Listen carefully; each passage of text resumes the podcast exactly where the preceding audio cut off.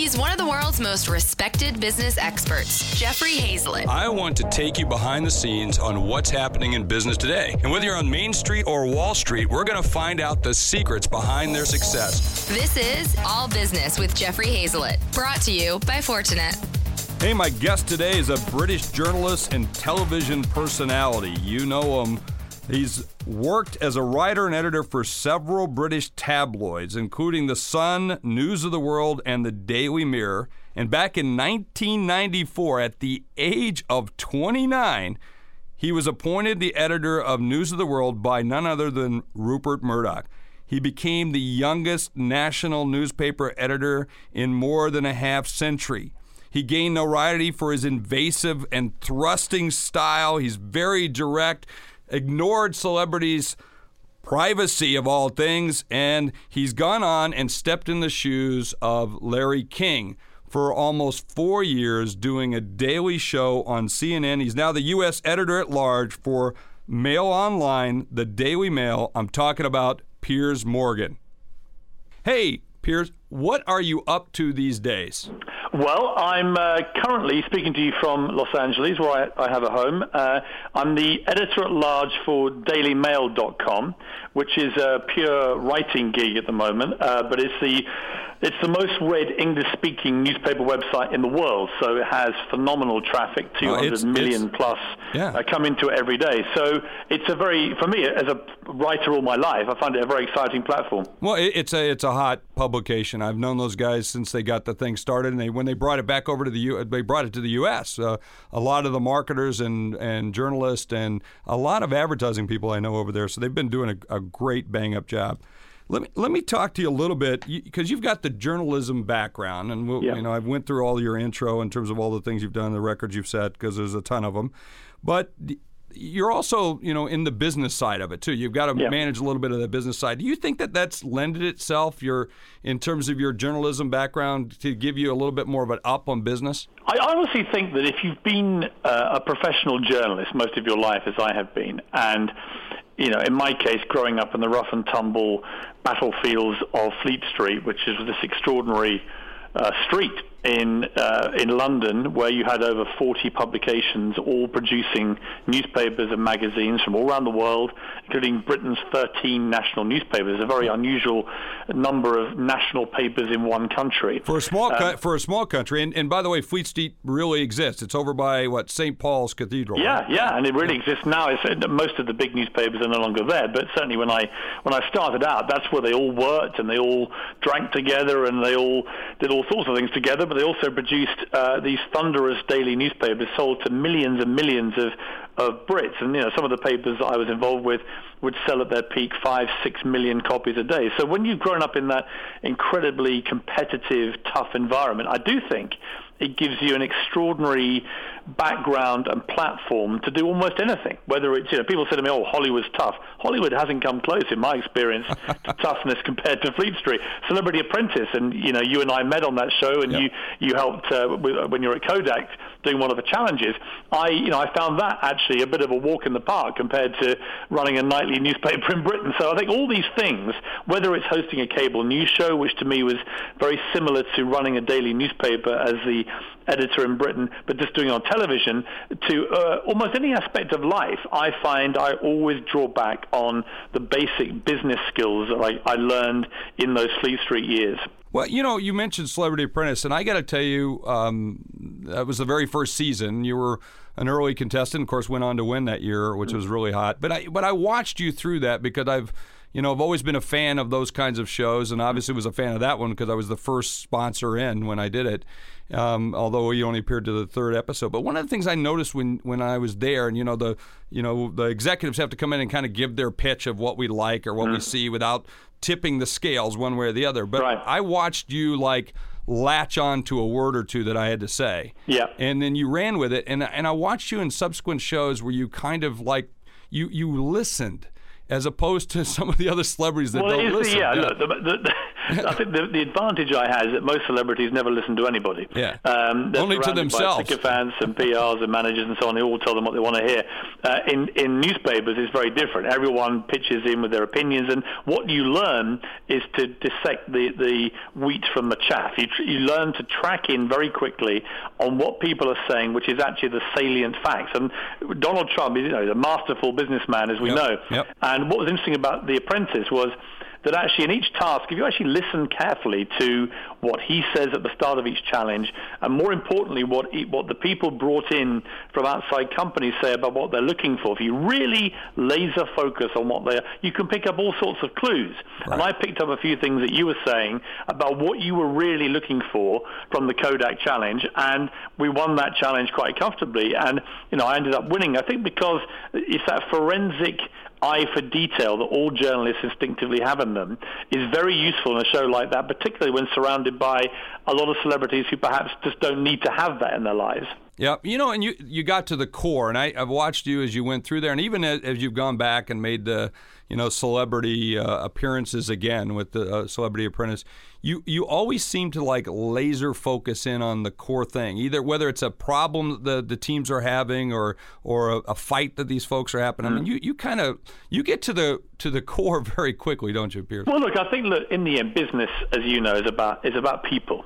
You know, I always say you can have the best product in the world, but if you haven't got the right people to to market it, to promote it, to sell it, to talk about it, to to improve it, to evolve it, all those things that come into a business, then you're never going to get anywhere. Yeah. And you know, I think the the thing about working on that show alongside somebody like Donald Trump. If you look at Donald Trump and how he runs his business, it's actually very straightforward and very simple. He's a brilliant negotiator, and he determines and exacts very high standards on anything that goes up in his name. You know, most of the big buildings that have his name on, he doesn't actually own. He licenses the name, Yep. but he insists on certain standards when they're put up which meet the Trump criteria. And I think that's really important. It's about knowing your brand, controlling your brand, uh, but also applying just basic business principles to every mm-hmm. aspect of your life and work because they all go hand in hand. Whether you're running your domestic household you know and fixing the pool and fixing your roof or whatever it may be. Mm-hmm. In the end, it's about negotiation. It's about sourcing the best people to do the job for you. It's about keeping on top of the work they do. It's about having a beginning, a middle, and an end to the vision of what you're trying to achieve, and about making sure that everyone involved in that, whether it's a Celebrity Apprentice Challenge, fixing your own pool, or running Google, it's the same principle. It's about getting good people in to do a good job at the best possible price and keeping track of the whole thing as it as it unravels. Yeah, I, you know, I call those conditions of satisfaction and being very transparent about it, which I think, which I think you are, I, and that's why you and I have always gotten along because mm. I'm a fairly straightforward guy, and I, I like that style because it's no bullshit. Mm. Let's just put the stuff aside and call it what it is. And Right, absolutely right. And I think that too many people waffle in business, and too many people are also just not very good negotiators and will accept the first thing they're offered, or they don't put enough, you know, time and detail. I mean, my brother's a British Army officer, for example, um, and he's fought in several wars, and he's been honoured uh, many times. And he always says to me, they have an unofficial philosophy in his regiment, which I think quite a few regiments have, which is the seven P's. Uh, Prior planning and preparation prevent piss poor performance. and I think if you Wait, basically I, wanna, I, I- need to trademark it- that. If he hasn't trademarked it, we should trademark it- that. It's I like fantastic. that. The seven Yeah. P's. And I, I quote it often, and I've quoted it to people. You know, when I ran the, the Daily Mirror in England for 10 years, I had 450 journalists working for me, and we would drum into them. They got bored of hearing it. I said the whole point of the seven P's is that basically, by the time you get to actually what you're going to be doing, whether it's fighting a war or, you know, uh, Uh, waging a pitch for business or actually launching a new product, whatever it may be, you must have done your due, due, due diligence. It's incredibly important. And it's all about the preparation. It's all about, you know, when I did interviews at CNN, for example, I did 1,250 shows in, in three and a half years there. And what was vitally important to me was making sure that I knew everything about the guests before I sat down with them. Because what happens is they, they might go off at a tangent into a different part of their lives. Right. And if you're not prepared for that, if you hadn't really put the yards in Yep. to work out where they might go, then you're left, you're left cold. Um, whereas the way I used to do it was that sometimes I'd actually have quite a few guests say to me, "God, you know more about me than I do," which and is that's good. the perfect place yeah. to be as an interviewer. Yeah, when you can surprise them, it's always good to know that and have that extra surprise because even in business, people will sit back and say, "Oh, you did your homework." You yeah, know? exactly. You can't yeah. imagine how many times now. You know, I go out and ask fans, uh, Piers. You got a lot as well, and I've got some, and and, and but I ask them about you, and you know, I I ask them to give me questions, which I'm going to get into a couple questions. But yeah. I got to tell you, you know, with you. I, it's either people are either hot or cold, you know. Oh yeah. And, yeah. and, and I got I got good, I got bad, I got ugly, and yeah. and the, there it seems like a lot of the folks that you you are very polarizing one way. You kind of you how does that make you feel? Uh, I, I, I, prefer it, to be honest yeah. with you. I think if you have a kind of saintly reputation and everyone loves you, it must put unbearable pressure on you throughout your life. I've always been a fairly polarizing character. I've played up to that on social media. I'm deliberately provocative. Um, I believe in expressing uh, firm opinions about things. And if you do that in life, particularly in America, where people could be quite sensitive about that kind of thing, um, you know, it's one of the reasons so many Brits have done well on the talent shows and right. so on, from you know, America's Got Talent. Oh, even Simon, American Simon, Idol, you, and, so on, is it? and yeah. Gordon Ramsay and all these sort of characters. Is that they just uh, Brits tend to be very blunt, and other people, perhaps in America, sometimes take it as rudeness.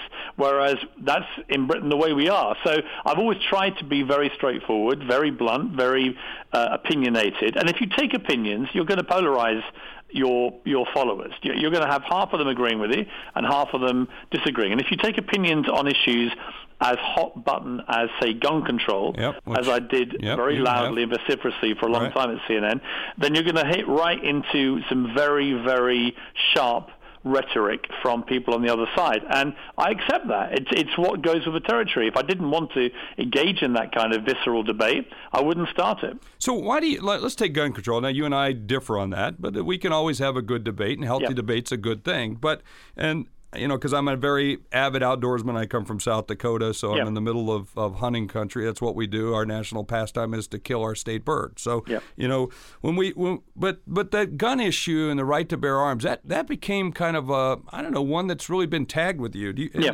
But but as opposed to like say, Ob- I think you get more of it than Obama does, and certainly like even I used to have a show on Bloomberg.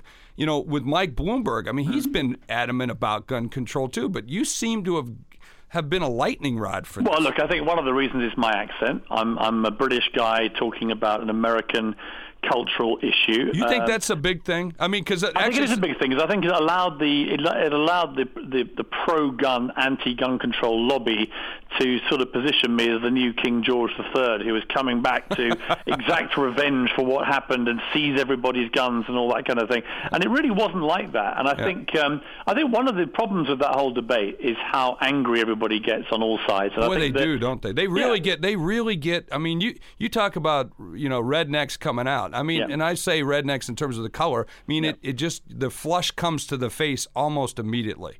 Yeah, look, I think I think um, the reason it's so complex is that many Americans believe that it's their constitutional right to bear uh, firearms under the Second Amendment. And if you actually read the Second Amendment, it's a, it's a very ambiguously worded couple of paragraphs, and it has in the middle of it the most expensive comma in terms of money and loss of life in the history of probably literature. Because And I would and I would agree with you. I you know, and I, I'm a I'm a scholar of that, and having grown up and played in politics a little bit, so I mm. get what you're saying. Yeah, let me. I'm going to take it. I don't want to debate the issue because I'm No, no. not I'm not here to do that, and I don't no. want to do that with you because I want to talk more about. Do you think this is it helped you or hurt you when it comes to the business of your business? Well, I, I certainly think that the at CNN, for example, uh, I signed a four-year deal with them, and I, I served out that, uh, pretty well all of it.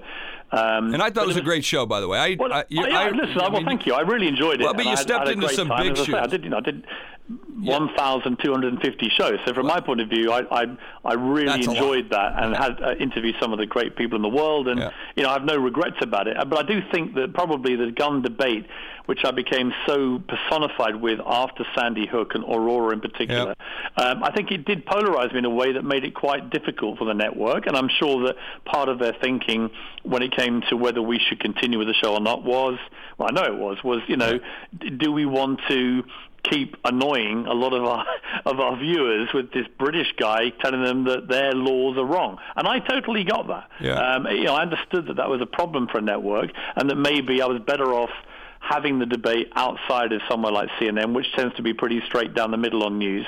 And I totally accepted that. I have no regrets. I had a great time there, and it's what it was. But you know, I, I get a lot of people, particularly in LA and New York. Oh, uh, sure you would. Yeah. Like a lot of people yeah. come up to me who really liked the fact that I ran with that debate and wasn't afraid to call out the the pro-gun lobby, which to me is a pretty uh, pernicious lobby. It's a group, you know, where you have this weird situation where the NRA is basically financed by gun manufacturers. And so every time there's a tragedy, the NRA leadership comes out and says, if only everybody else had had a gun, then it wouldn't have happened. And so yeah, they sell more guns for the yeah. people financing Yeah, but so Piers, it, it's a pretty vicious circle, isn't it? Yeah, it, it, it, well, it can be. But at the same time, let's go, let's get into every other lobby because I used to be a lobbyist years yeah, ago. That you know, the health insurance, health care is funded by the insurance same companies thing. and so forth and so on. So the money's going to follow the money. So that that regardless of that. But you know, I got to tell you, it was regardless of whether you where you stood on the position, it was good television. Hmm. It was. I thought it was. It was. It was. Yep. Some of it. I'm, I can not remember that one nut you had on one time. It was just he was way over the top, and I yeah. was embarrassed. I can't remember the guy's name, but I'm sure you remember him. Yeah, uh, Alex Jones. He yeah. was a right wing uh, conservative yeah, radio well, host. Yeah, it, it, was. He was. It was just. I was going. Oh my gosh, where'd they dig this guy up from? And, you know. I mean, I, I, I mean, I, I, don't want to debate the issue like you said, but I do think the the key thing that I would do differently if I did it again, I wouldn't make it a debate about gun control. I would make it a debate about gun safety. I think that Americans instinctively recoil from the word control, right. just as we British people yep. uh, do. I think the word safety is a much less aggressive term. And I think if really the debate was simply framed in how do we make America safer with the sheer volume of guns in circulation, you'd get a lot more people on both sides calming down a bit. And I, you know, I'm hoping to make a guns documentary movie this year, um, playing into that theme, I think, of just safety. It's not about control, really. I don't want to go and control people's lives or take away their guns, but I do want to stop these terrible tragedies all the time happening where little kids, we've seen yeah. a plethora of them recently, little kids picking up guns and shooting uh, their parents in supermarkets and so on. All that is completely unnecessary and very avoidable. Well, we should almost take this to the food debate too. I mean, about right. overweight and obesity and everything else. You can, you can't. Don't don't tell me I can't eat a Big Mac, but you might right. want to. You know, we can talk about food uh, in terms of better choices we could make. Welcome to Play It, a new podcast network featuring radio and TV personalities talking business, sports, tech, entertainment, and more. Play it at play.it.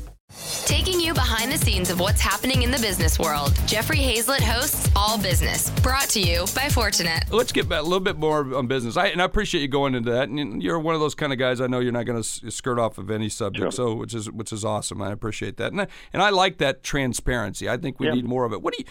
Let's talk about which do you think has got a better business climate? What do you think about the U.S. business climate right now? Uh, I would say it's, it's pretty encouraging. It I mean, is. but it, it may be slightly false hope. And the reason I say that is that I went to fill up my my wife's Audi car uh, two days ago here in LA in Malibu, yep. and it cost me thirty nine dollars to fill up the fifteen gallon tank. And I stared at this check, this receipt, and I was like, "What?" Yeah, is that right? Um, yeah. And I remembered filling it up about a year and a half ago, or actually, it wasn't even that, maybe like ten months ago, at the Mm-hmm. same station, and it was like sixty-five dollars. So I think everyone in America is currently filling up their cars with gas, and they're getting these ridiculously low prices by comparison to a year ago. But that- but that's- but that- so it's no coincidence that Obama's approval rating has gone back over fifty percent. Yeah, but that's just on gas. I mean, what about overall? I mean, why? Well, I think why, I why- and by, let in me ask. that- No, Piers. Let me ask Yeah. this. Why? Why do we have to put this little disclaimer on it? I think business is going pretty well right now, and I think I, well, here's people. what I was going to say to you. I think there's, there's two types of business going on there. You've got that kind of business right at the sharp end where the ordinary voter, and we're going to have an election next year, which is will determine whether the country goes Republican or Democrat. And I think that, there's no doubt that at the moment a lot of people are feeling much more confident generally about the economy simply because they're going to fill up their cars and they're getting ridiculously cheap prices. That, Now, that, without question, but that's always helped. but- I mean, right. That obviously helps the general mood about the economy. Right. In terms of the, the, the strength of the American economy, I think there are proper green shoots. And I think yeah. there's proper stability. You look at the performance of the, the, the, the major stocks. You know, you look at Apple's results yesterday yeah. were just stupendous. Yeah. Um, if you look at the performance of all the major companies, then you've got to say that America is, is definitely moving comfortably now away from that recession hell that it had for quite a few years and moving into a far more stable position economically. But I do still think there is a massive disparity and gap between the rich and the poor in America, well, that, which has got but, to be closed. Yeah, but there's always, I, I, to some extent, I will say there's there's always been that. We can get into solving that issue, but but by and large, I think it's been a pretty good business economy. We just been in this funk about do we even want to stick our heads up and even say that? Yeah. How would you compare? Um, and I've done a lot of business over in the UK. How would you compare the business climate or the, the way in which you do business, say, in the UK versus the US? Uh, I think Americans, by nature in business, are, are much more aggressive. I mm-hmm. think they're harder working generally. And it is a generalization, but my having worked in Britain and America, agree with that. there's no doubt that Americans take far less vacation time. They put far more hours in, I think, to what they do, particularly in business. I think the reason for that is pretty straightforward. There are 320 million Americans, and there aren't that many prize jobs in business. So a lot of competition for a small number of places means that people work incredibly hard, and that's a great American virtue and and um, and side of Americans. I think is very laudable. Um, having said that, if you ask me what is better about the way Britons do business, I think that we're far less crippled by legalese and bureaucracy. You know, yeah. to buy a car in America takes you know, two hours of the business manager and 14 documents you have to sign, signing away all sorts well, of That's because you're living else. out in California. You should move to South Dakota. It's a lot easier. Right. Well, I'm sure there are parts of America that are easy, but generally speaking, I think that the way that lawyers and bureaucrats in America have strangled the process of doing business. Donald Trump yeah. uh, said an interesting thing to me. He said that you know, to build a major bridge in America, uh, now would take about 20 years from start to finish. By the time you've gone through all the planning, the health and safety, all the regulations, the lawyers, the battles, and so on, the very same bridge in Shanghai would take 18 months from start to finish, built to the same health and safety specification. Yeah. That cannot be good for American business, and it is only good for Chinese uh, economic power. And let's, yeah. be, no, let's not beat about the bush here. The, the Chinese economy, if it hasn't already, is going to be the world's number one economy very, very shortly, and America will cease to be number one. That should be a concern to Americans. Absolutely, and you know, rallying it's around it's how to. Issue. Yeah, we should be rallying around how to fix that. Let me ask you a couple of questions. I, I, I as I said, I write to the fans. I say, hey. Give me some questions, and yeah. man, did I get a lot of them. But somebody wrote, and I thought this was Rebecca Wilshire. Yeah. She wrote and said, "I would like to know what you would tell your 20-year-old self in relationship to the importance of networking in business." How? That is vital. Yeah. That basically it's vital, and the more friends you can build up in a network, the more you can, you know, j- just break bread with people. There's there's nothing to beat a, a, a business lunch or a business breakfast or a drink or a dinner, whatever it may be, yep. social contact with people who may or may not have any influence on your on your career or who may have a just completely different perspective on your business. You know, I often just go and have dinner with completely random people and say, "What do you think of DailyMail.com?" or yep. "What did you think of CNN?" or "What do you think of whatever it is?" Or with customers. Uh, and, I'm sure you go with customers from time. The totally, sales totally guys, with customers, yeah, sales guys customers. take you along for that. Yeah, but I think also with people from completely different businesses. Yeah. You know, I like talking to sports people about the dynamics of a newspaper website. I like talking to lawyers. I like talking to doctors. It doesn't matter who they are because they will bring their own prism of business nous to what you're doing and point out things that perhaps in your own slightly cosseted world of journalists you haven't seen for yourself. Yep. Well, and even though they might be doing a profession, you know, like accounting or or being a physician, they still are involved in a business. Right. Yeah. Let me ask you. Back in this is from John Gill, and I thought this was a great question. It came in from LinkedIn. Uh, John, he's at, here in New York, and he wrote in 1994, you were appointed at 29 years old the editor of News of the World by Rupert Murdoch, and curious to know what you learned the most from that early career experience. Well, that I was I was the youngest editor ever to take over ever. a national paper in yeah, Britain, yeah. and that was a pretty daunting experience. But at the same time, I'd been empowered to do it by the world's most powerful media figure, and I thought he's not stupid, and yeah. he saw something in me, uh, probably youthful energy and you know uh, enthusiasm and a, a, capacity for a lot of hard work. Um, and I think he just decided to, to run with it, and it was very successful. I was there for two years. We we took the circulation to roaring heights. We broke a lot of big stories, and uh, Rupert and I, you know, had a, a pretty formidable team on that paper. Uh, how, I then, how, I then how, defected how long had, actually to one of his rivals. Yeah, well, that's right. Well, how about how long did you know him before he made that appointment?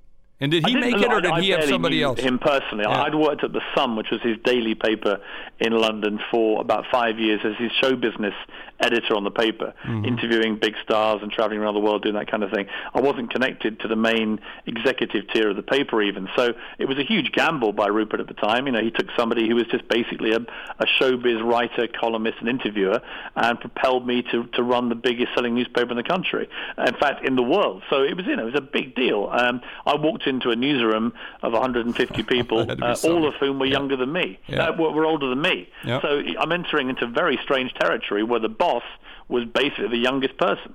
Did I mean did he did he really make the hand pick there? I mean, did did he come down and say, "Hey, I want you to do this"? Or Yeah, we we it's interesting. We I'd tell a quite a funny story, but he he had a dinner in London before this decision was made, and we all sat down and. He basically we got we had a few glasses of wine. There's about ten of us, executives from both papers, and then at the end of the meal, the wine waiter came to me and said, "Would you like uh, uh, like a little uh, uh, something at the end, sir, to drink?" And a I little said, well, cordial actually, or something? Yeah. yeah, and it, well, it went to it went to him, and I said, "Well, what would you recommend?" He said, "I'd, I'd recommend the peach brandy." So I said, "Okay, I'll have a peach brandy." And then the next four people after me all said no, believing that Murdoch would not approve of this seriously heavy drinking.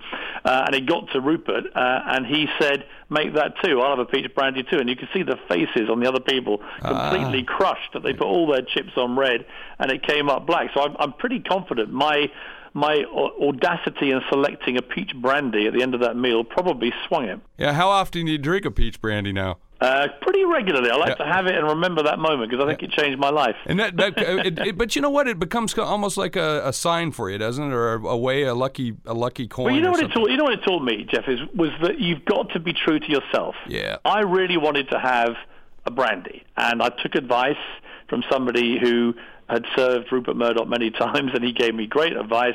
I ordered it, Rupert ordered the same, and we kind of bonded in that moment. But I'm sure that Rupert would look at that group and think, who are the mice and who are the men here? Who are the ones who are going to run with the, the herd, and who are the ones who are going to perhaps stand up and be counted for what they want and be able to stand up to me uh, uh, sometimes as well? That's the kind of leaders he wants in his company. Well, and you that's ha- always and I'm the su- News Corp's way. I'm sure you've had to do that a couple times. Like say he would call you or something, you say, "No, I'm sorry, that's not right. We're not doing it that way." I mean, Trump said you. We we both know Donald Trump pretty well. Yep. You know, and and I've done business with him as uh, on numerous occasions since I left the corporate world, and he's that way too.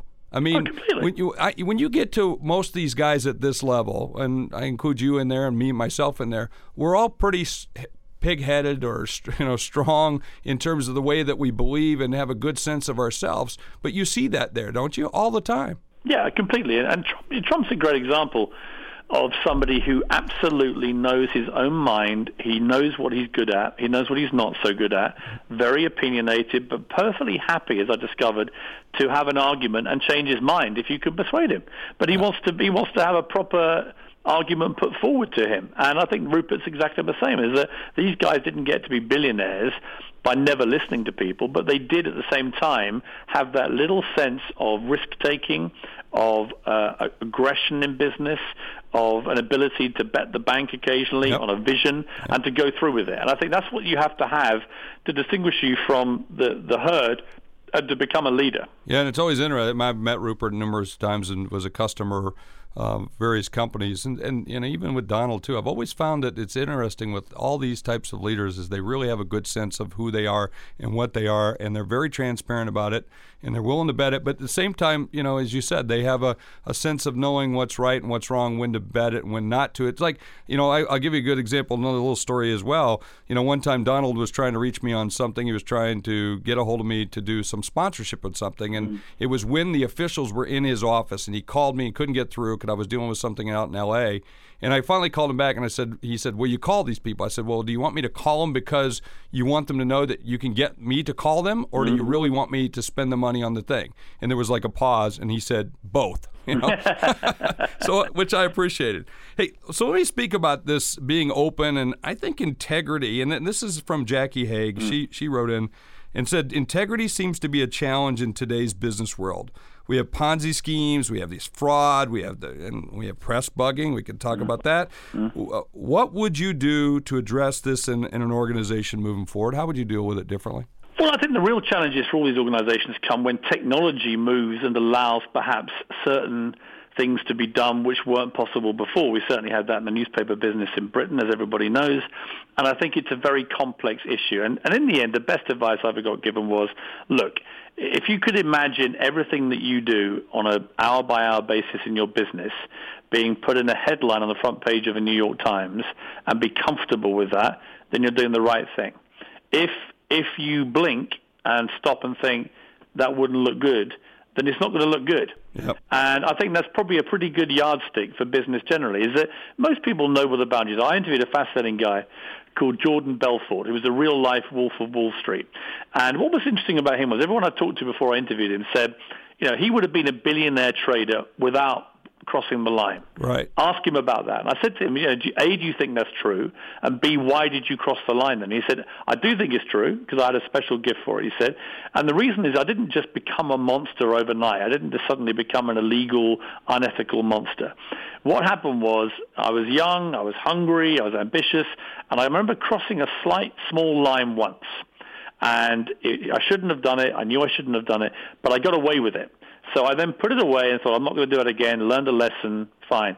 But then because I got away with it, a little later, another opportunity came up that was a little bit dodgy as well, and I went for it, and it was a bit bigger. And again, I got yeah. away with it. And he said, eventually I kept chipping away at my own sense of morality and ethics, uh, chasing the big money, and in the end, I got caught, and the damage it did to me personally and my business and everything was completely ruinous. And yet, probably the amount of the business I did that was illegal or unethical never totaled more than 5%.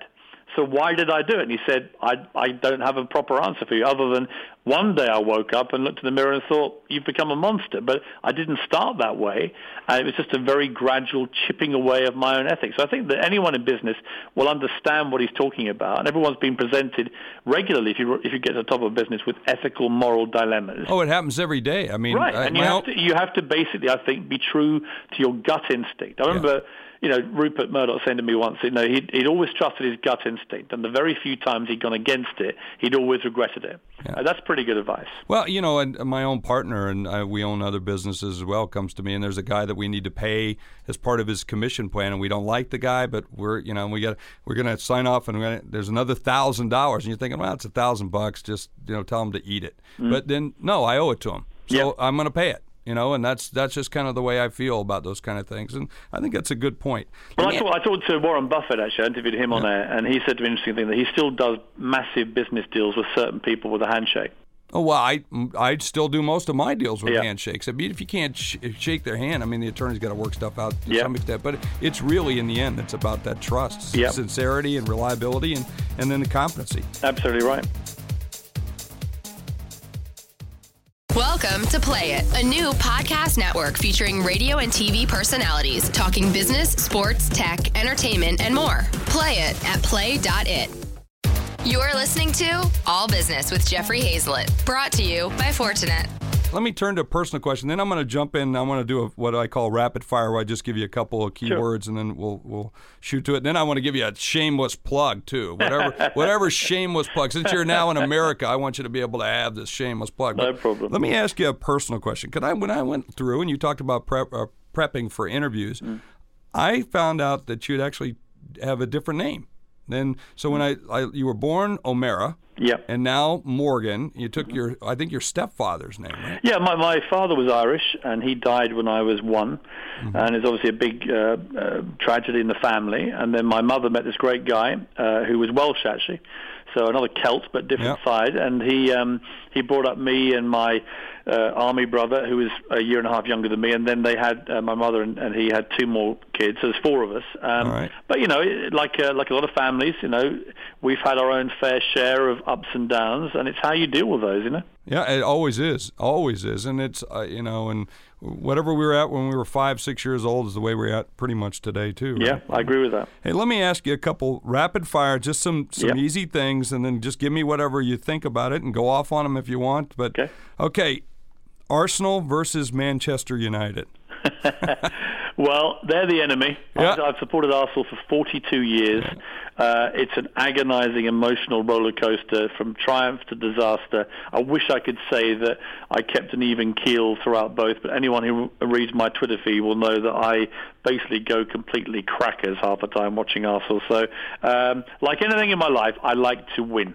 And unfortunately, at Arsenal, we haven't won much in the You, last you 10 haven't years, done it. I mean, man, and Man U's such a powerful team. I'm not a huge uh, football or soccer fan, although I did a show on the Seattle Sounders, which I think is a pretty good team. Yeah. Yeah, they've done pretty well. They've they've, they've gotten a number of players. Let me ask you about another sport in the UK: Mm-hmm.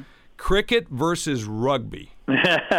well, I'm a cricket man. I, I- I played cricket. I actually played for England, uh, the England schools team when I was 13, so I was pretty good at cricket. See, And I played rugby. Now I'm a former number eight, so I, Okay, I well, played you- eight. So I'm, you- I'm sitting there going, why the hell would you want to play cricket? Well, I like rugby. And in fact, my, my my youngest son's very good at rugby, so I, I totally uh, I totally love the sport. I was just never very good at it. Whereas cricket, I happened to have a natural aptitude. I was a fast pitcher, and um, I had a natural aptitude for it. I still love playing it. I still love watching it. But it's a very acquired taste, particularly for Americans. When I try and explain that this summer we're playing a five-game series against Australia, which is the most famous Yep. international tournament in world cricket Huge, for, the, huge. for the Ashes, we call it. Um, but each game can last five days, and at the end of it, the final score might be zero-zero. Yeah. but we really enjoyed it. Americans look at me like I've gone completely mad. Well, you have gone mad if you think that's fun, because Yeah. there's no way. I'm, I every once in a while I'm in an Indian restaurant or somewhere and they've got the cricket matches up watching. I'm going, why, please, why? But Yeah, uh, exactly. Yeah, but I get, I get it. By the way, and I am very, very confident in my manhood. But I think you would look pretty good in a cricket outfit. Quite Well, frankly. I- I thank Yeah. you very much, Jeffrey. But I would also like to see one day. I would love to organise uh, a game between a combined World Rugby 15 and a combined Oh, wow. NFL team without the padding and helmets, and see how they get on. Well, rugby would kick their rear end. They, they really, I I, I'm serious. They would. I mean, I'm a former football player too. I was high school American, all that stuff as well. Yeah. I went on to play rugby, and rugby's a much tougher game. Yeah. It's a you need much more conditioning and so forth, and and and there'd be a lot less injuries if they didn't have all the equipment on the American football side too. So, but yeah, exactly. yeah, but but that doesn't mean I've watched people lose ears. I've watched people knock their knees out and everything else. Oh, Hey, yeah. Here's another one: bangers and mash versus beans and franks. Uh, I'd be a bangers and mash man Yeah. myself. I, I, it's one of my favourite dishes. It's, it's, a, it's the best comfort food out there. If you get the right sausages and the right mash, you can't beat it. Yeah, people. well, You, you got. You probably love a little bu- uh, bubble and squeak there too, right? No, I love the bubble and squeak. How about spotted dick? Do you like spotted dick? Now I- everyone, I everyone's going to be wondering what the heck I just asked you, right? But that's a if great you want dessert. to offer me your spotted dick, I more than happily consume it. And, Oh. and if, if you're Yeah. ringing in now, worried about what we've just said, you need to study your gastronomy. Exactly. I'm telling you, if you've ever had it, I'm telling you, spotted dick is unbelievable. All right, here's one for you: Omarosa. Yes.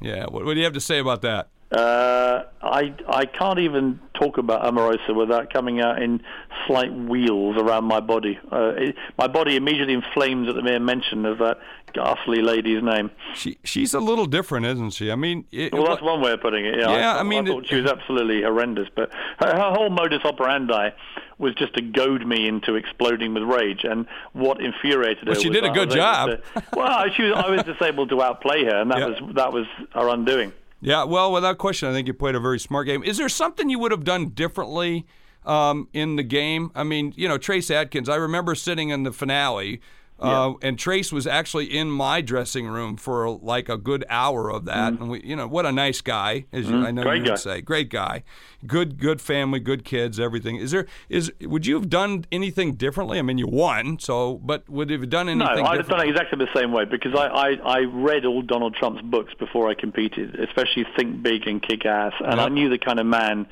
that he was and what he'd be looking for. And the bottom line is that in the end, the stats don't lie.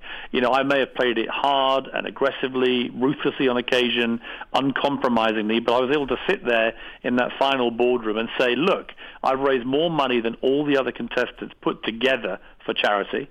And secondly, I've won more challenges than all of them put together. Yeah. So when you look at this as a as a, a, business competition, how could I not win? Unless it's a Mr. Nice Guy competition, in which case, by all means, give it to Trace. Trace would have won. Yeah, no, and no offense. Of the, of the competition, yeah. I, I whooped him. Yeah, well, and no offense, Trey. If it was a nice guy competition, Trace would win. Although I still think you're a pretty nice guy. I just think you're very straightforward and and you you speak your mind, which is good. So let me give you a chance for a blatant, shameless plug. Is there anything you want to get out, get out there or plug? Well, I'm doing I'm doing uh, about three uh, blog columns a week for DailyMail.com in the U.S. Mm-hmm. I, I, urge people to read them. I write about everything from this week. Uh, I wrote about uh, Obama's visit to Saudi Arabia and the impact of that and what it all meant. I've written about the Charlie Hebdo attacks in Paris, and I've also written about things like Kim Kardashian's uh, legendary derriere. So there's there's going to be something for everybody there. I do that on the biggest platform in newspaper websites in the world. I'm also doing, uh, as I said, a, a documentary about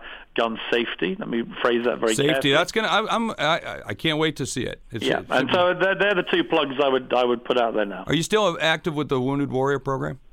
With the what? Sorry. Wounded Warrior yes, program. I am. Yeah, yeah, yeah, I am with the Intrepid Fallen Heroes Fund, which I raised nearly a million dollars for on that on that show. And they stayed in touch with me, and it was I'm going to say going to the Intrepid Center down in San Antonio was one of the single most moving, inspiring things I've ever done in my life. So I've got a big military family and yeah. had some who've been seriously wounded. So uh, I think anything that anyone can do at any time to to help the wounded troops when they come back from these battlefields, we should all dig deep. And, and, your Twitter handle, what's your Twitter handle so everybody knows? It's at Piers Morgan, P I E R S M O R G A N, and I've got about four and a half million followers now. So join the party. Oh wow, that's a that's a number. I'm trying to catch up to you. I'm going to do my very best. But, hey Piers, you're a gentleman. I appreciate it, and, and, you're welcome to come on out to the ranch in South Dakota. Well, I'll take you pheasant hunting. I would. You, you know, know, what? I'd love pheasant. I would enjoy that. Yeah, and if nothing else, we'll eat a few, and we'll, you know what? And I'll even serve up some peach brandy. All right. I would love that, Jeff. Thank you very much. All right, my friend. Well, thank you, and I appreciate it. My pleasure. Take care. It's all business with Jeffrey Hayzlett on Play.it. And if you want to reach out to me, do so on Twitter, Facebook, Instagram, and even LinkedIn. I'm the guy that's answering all of those tweets, all of those posts, and all of those links. So come and get the good, the bad, and the ugly on All Business with Jeffrey Hayzlett. This podcast is a part of the C Suite Radio Network. For more top business podcasts, visit c-suiteradio.com.